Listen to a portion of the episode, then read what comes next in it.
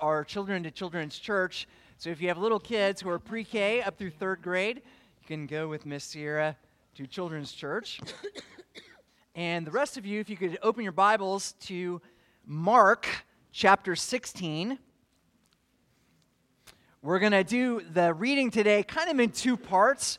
First, we're going to read Mark 15, starting in verse 42, and then we'll read to the end of the resurrection story. That's kind of the, the what happened.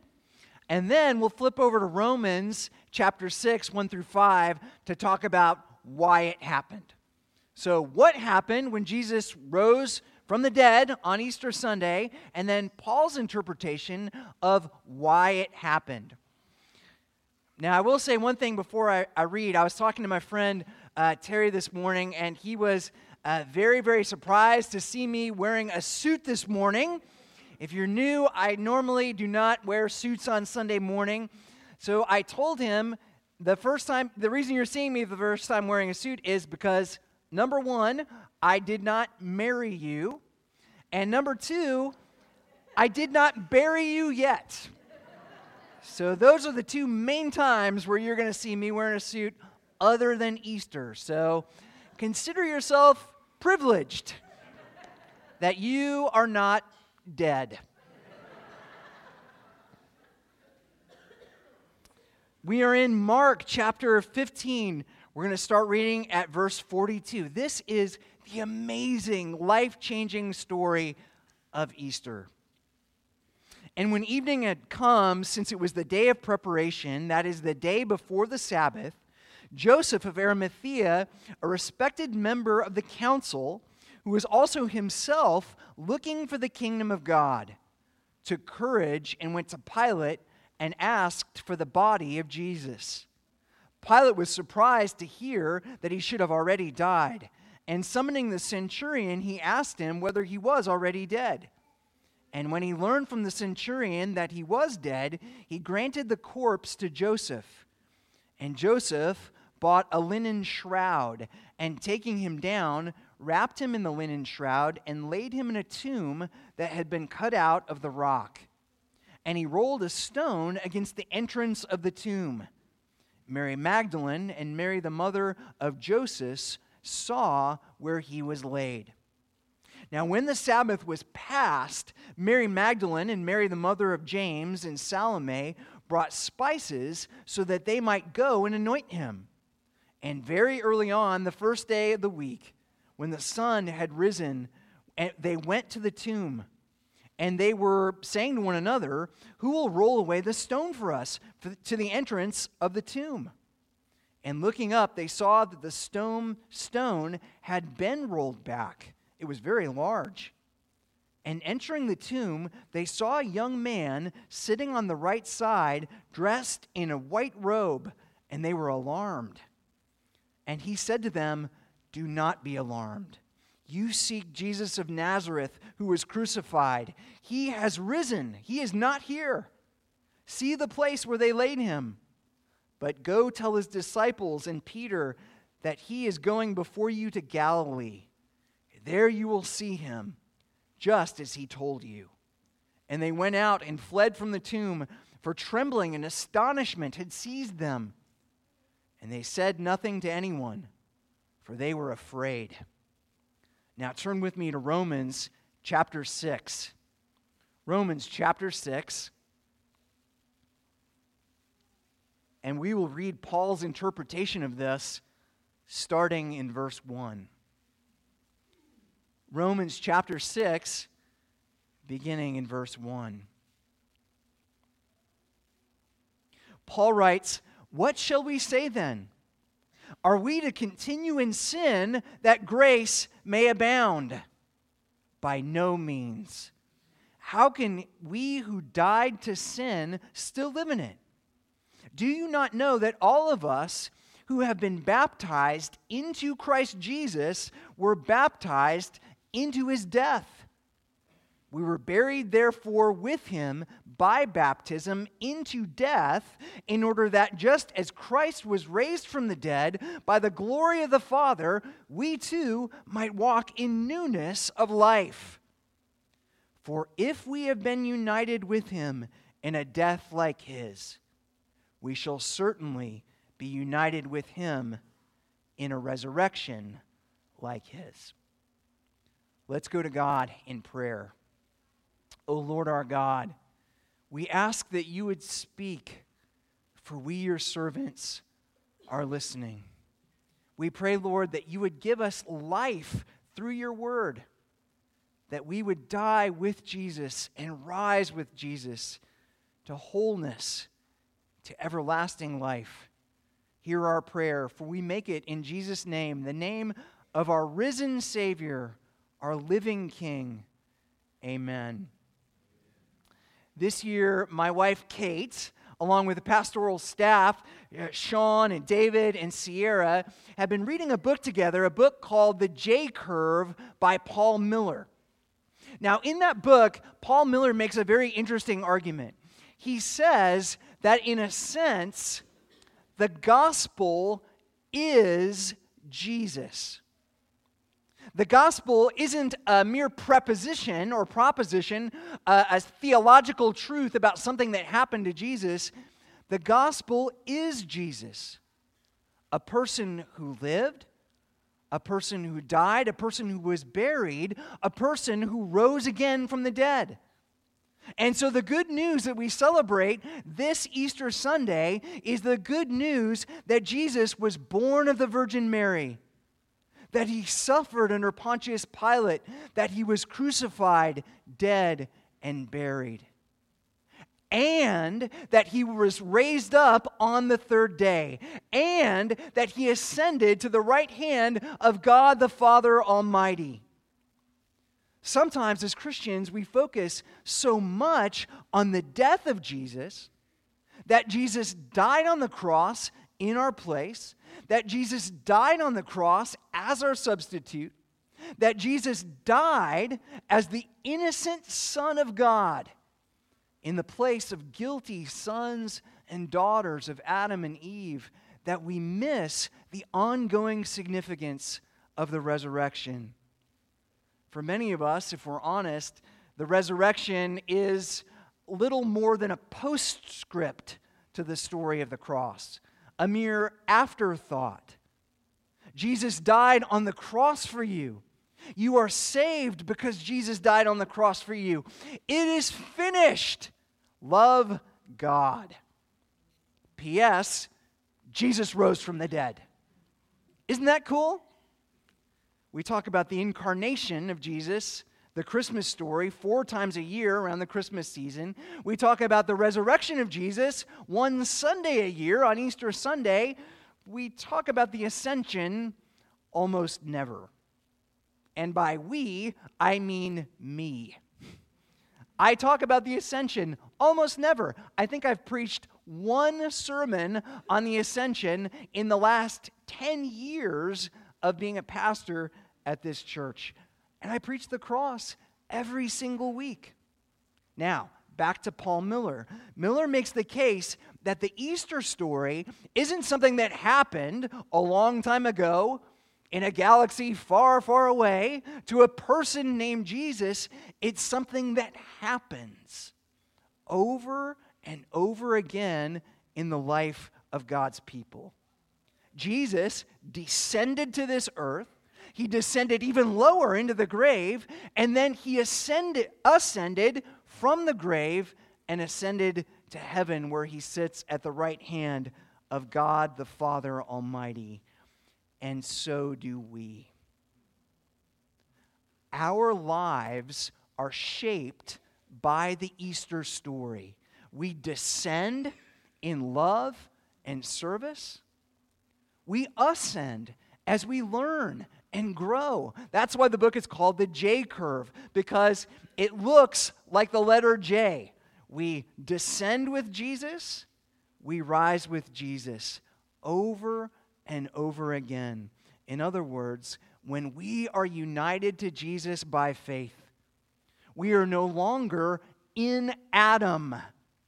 We are no longer in sin.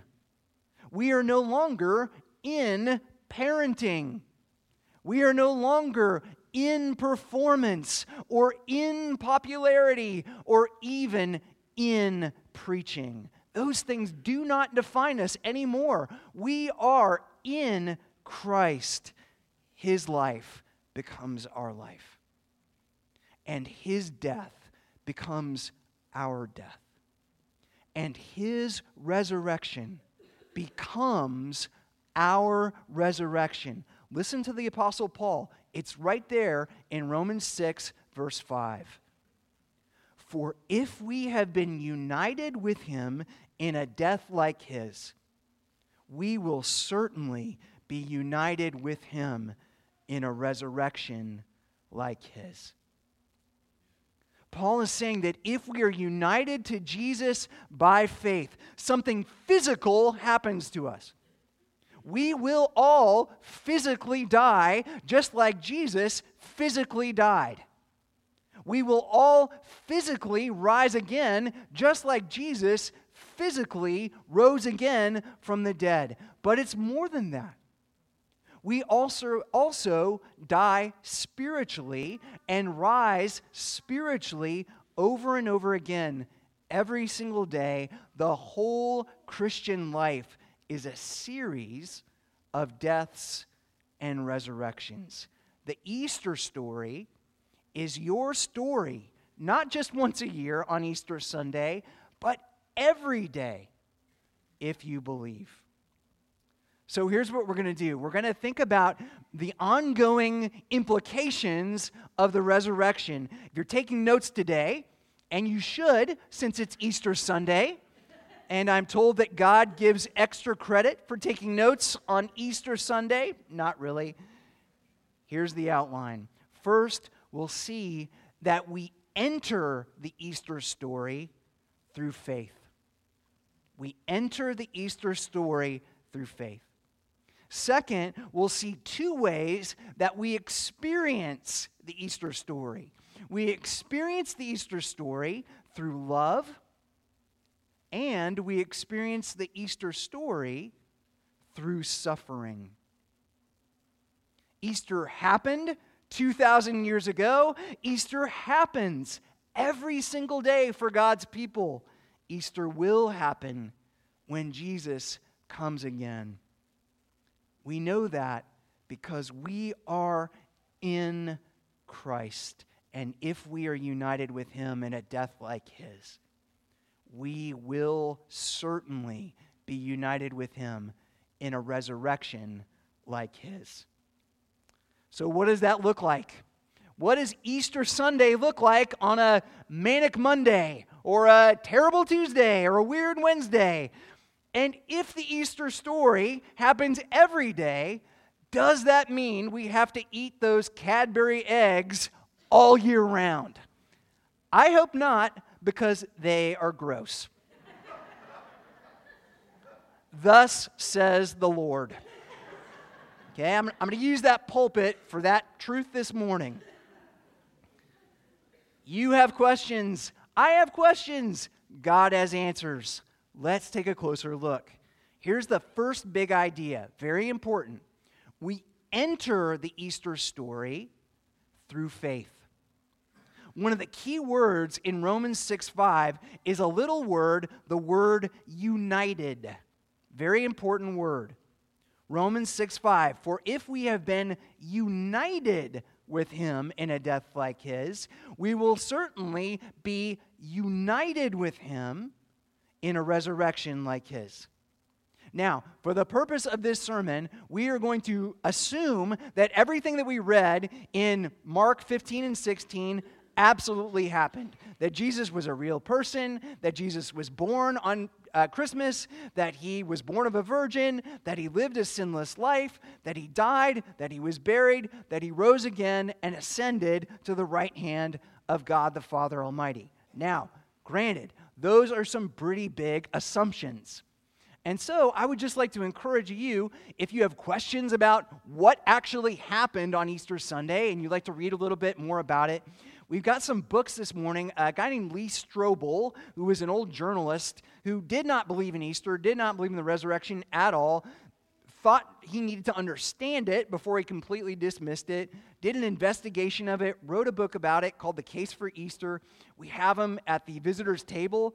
Take one, read it. I think a lot of these, these questions that you might be having will be answered. We're not going to answer them right now in this sermon, but those resources are available to you. Okay, so back to the story.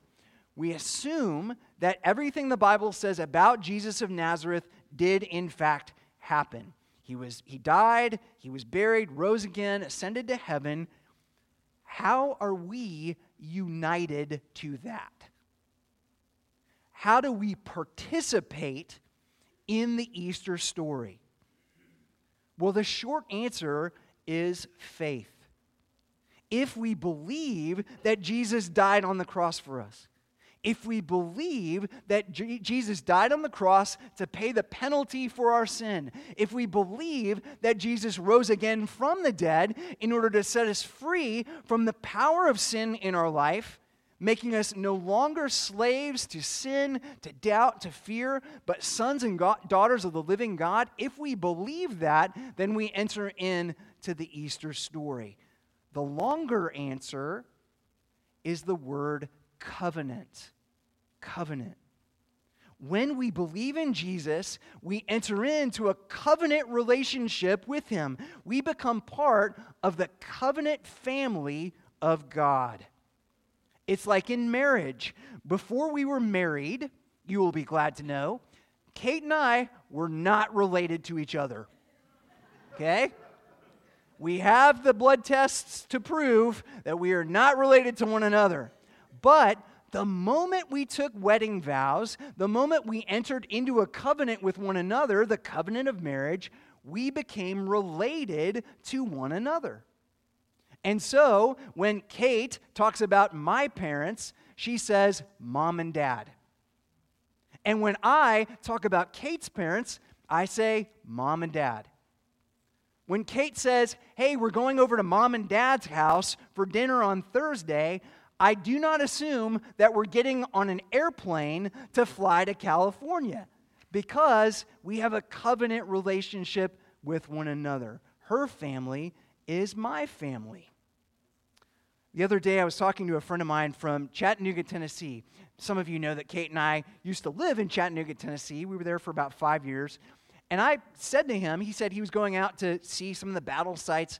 And I said, Hey, one of our relatives is buried in the National Cemetery. One of our relatives fought in the Civil War. Now, is that true? The answer is yes and no. None of my blood relatives were here, and none of them fought in any battles of the Civil War. They were not yet in the United States. And yet, it is true because the covenant is true. It is true because Kate and I are in covenant relationship with each other. Now, back to Paul. Here's what Paul is saying. When we believe that Jesus died on the cross in our place, when we believe that Jesus rose again as the first of many, many resurrected people, we will all rise again, that belief brings us into a covenant relationship with Jesus. Through our covenant, marriage like relationship with Jesus, his life becomes my life. And his death becomes my death. And his resurrection becomes my resurrection. Here it is in Galatians chapter 2 verse 20. And once you start seeing this, you will see it all over the Bible and the Bible will come alive. It's incredible. Galatians 2, verse 20. I have been crucified with Christ, Paul says, who became a Christian many years after Jesus was crucified. He writes, I have been crucified with Christ. It is no longer I who live, but Christ who lives in me. And the life I now live in the flesh, I live by faith in the Son of God, who loved me and gave himself for me. Faith connects my life with his life. We enter the Easter story through faith. We enter by believing, I am a sinner. I desperately need God's grace. My life is broken, and I can't fix me. Jesus can. And Jesus will. Through Jesus, I am forgiven. Through Jesus, I am loved. Through Jesus, I am restored. Jesus puts people back together again. To me, the two most beautiful verses in the whole Bible are Ephesians 2 8 and 9, in which Paul says, By grace you have been saved through faith. And this is not your own doing, it is the gift of God, not of works, lest anyone should boast. There's no room for boasting in the Christian story. There's no room for arrogance in the Christian story. There's no room for condescension in the Christian story. None. We are saved not by being a good person, not by our achievements, our actions, our good works. That's not how we enter into the Easter story at all. That's not it. It's about dying with Jesus, dying to sin, dying to self, dying to guilt, dying to shame. It's about rising with Jesus, rising in faith, and rising, rising in hope, and rising in love, and rising in forgiveness, and rising in grace. We enter the Easter story by grace through faith. The Easter story is your story if you believe. Do you believe? Second big idea we experience the Easter story through love. How does Jesus love us? Here's what the Apostle Paul says in Romans chapter 5, verse 8. He writes, God shows his love for us in that while we were still sinners, Christ died for us. Jesus loved us so much that he died for us. Now, we tend to associate this kind of love with sort of extreme circumstances. You know, we think of someone who is steps in front of a bullet in order to take the bullet so that their spouse or their friend might live. That happens sometimes. There's a, a, a scene in the movie Forrest Gump. Now, if you're new, I like to keep my movie references very timely, okay? There's a scene in, uh, it's probably the last movie I saw, okay, true story. There's a scene in the movie Forrest Gump where the battle is raging, and Forrest Gump goes into the battle, takes up his fellow, fellow soldiers, puts them on his shoulder, and runs them out one by one by one. That's love. Love is willing to die for the beloved. Now, I'm sure there's other examples in Marvel movies, and so if you want to ask Pastor Sean to explain those to you after the service, he can.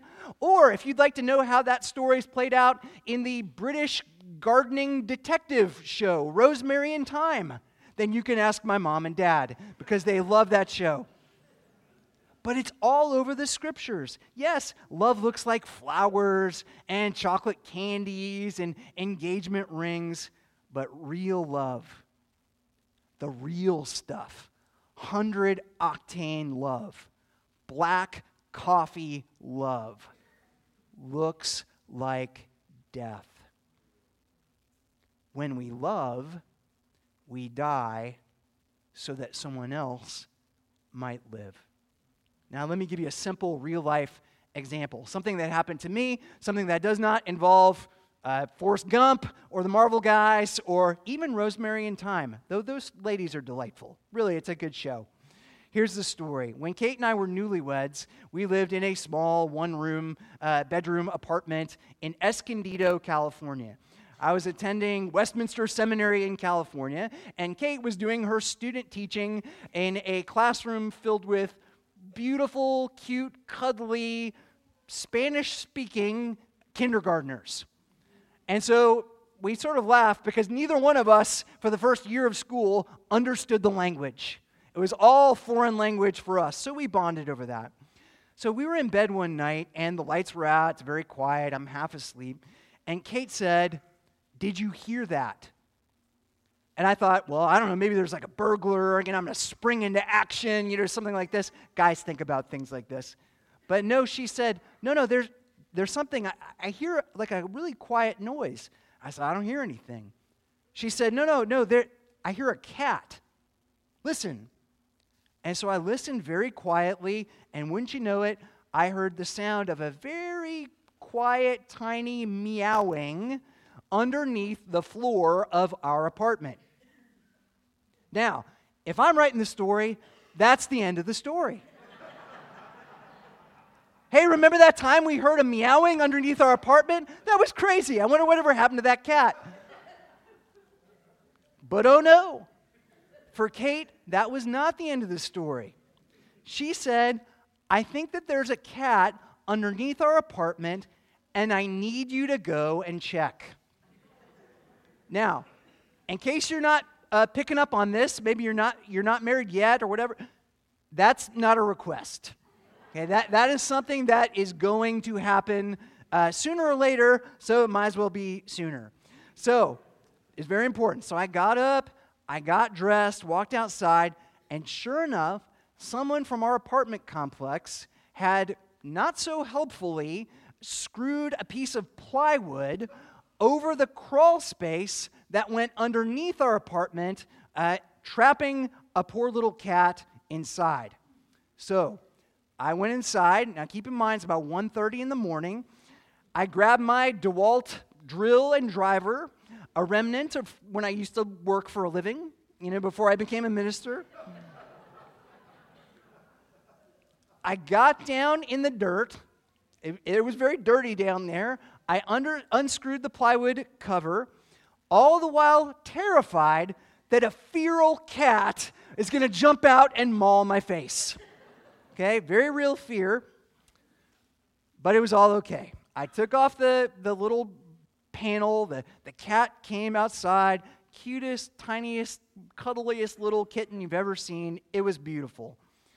And in that moment, when Kate saw that kitten with her own eyes, she went from worried to relieved. In a sense, she went from death to resurrection. I died so that she might live. I died to a comfortable night of sleep. I died to my very real fear of uh, kittens mauling my face. But in that act, small act of sacrificial love, I gave life to the person who means everything to me. That's love. Jesus died so that we might live. We die so that others might live. That's one of the ways that we can experience the Easter story each and every day. Now, here's the third big idea, last one. We experience the Easter story through suffering.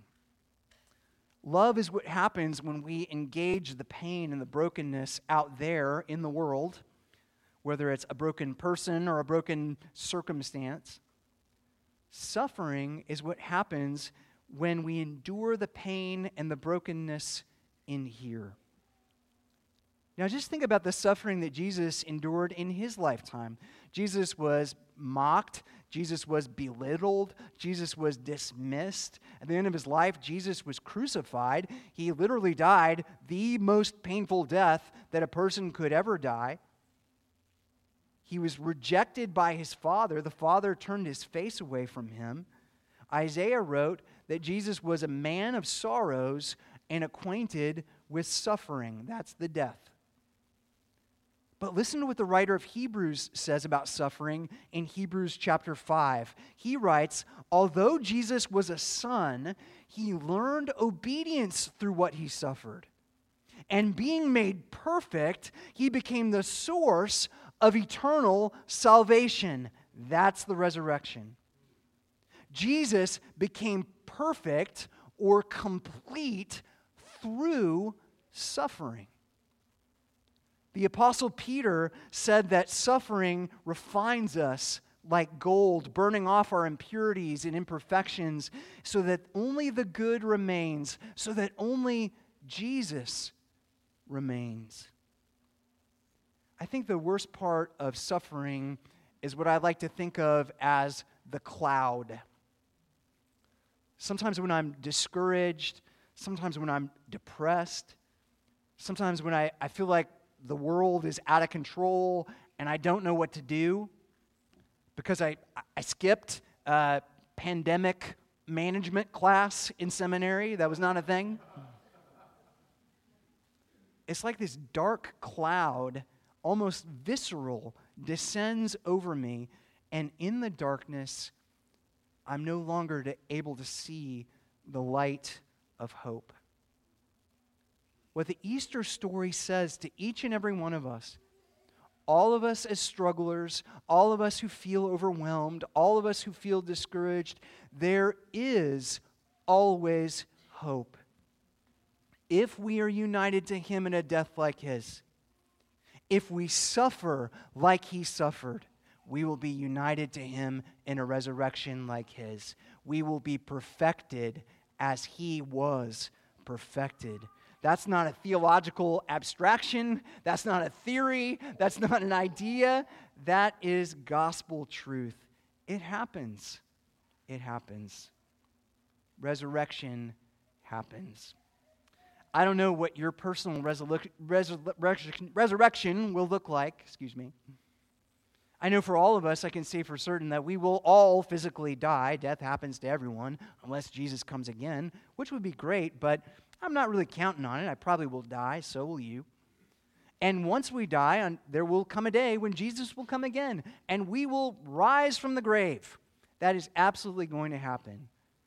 Maybe res- resurrection for you looks like a new career to replace the one you've lost. Maybe resurrection for you looks like a, a new spouse to replace the one who died. Maybe resurrection looks like a reunion with a prodigal son or a prodigal daughter. Maybe resurrection looks like reconnecting with your parents after many years apart. Maybe your death looks like praying for a lost friend for years and years and years, pleading for that person's soul. Maybe resurrection looks like waking up in heaven and saying, You're here. I can't believe you're here. I prayed year upon year upon year for you. My friends, the sorrow will turn into joy the pain will not last forever. Death does not get the last word. We experience the Easter story every time we suffer in Christ, dying with Him and rising with Him in this life and in the life to come. Now, in many ways, we're only scratching the surface of what Easter means. We experience the Easter story every time we repent. We experience the Easter story every time we forgive. When we forgive someone, it's a kind of death a death to our being right, a death to our pride. Paul says that baptism itself is a little Easter story. We are enter into the death of Christ and are risen up in the waters of newness of life. The point is, Jesus died and rose again the resurrection happened and Jesus is alive. But it's even more than that. Easter happens. The whole Christian life is shaped by the Easter story. We are always dying and always rising again. So love, even when it's hard, and forgive, even when it hurts and hope, even when it seems like everything is broken and everything is fallen apart. The message of Easter is there is always hope. For if we have been united with him in a death like his, we will be united with him in a resurrection like his. Let's go to God in prayer. O Lord our God, we thank you for the hope that we have in Christ, a sure and living hope through the resurrection of Jesus Christ. Father, we are often bound to a this worldly mindset. We, we tend to believe that this world is all that there is. Lord, I pray that you would shatter that ceiling, that we would see the glory of your holiness and beautiness and goodness and truth. We pray that the resurrection which happened would happen in us, even as we await that final day when all of your people will rise again. Hear our prayer, for we pray in the matchless name of Jesus, our Redeemer and our King. Amen.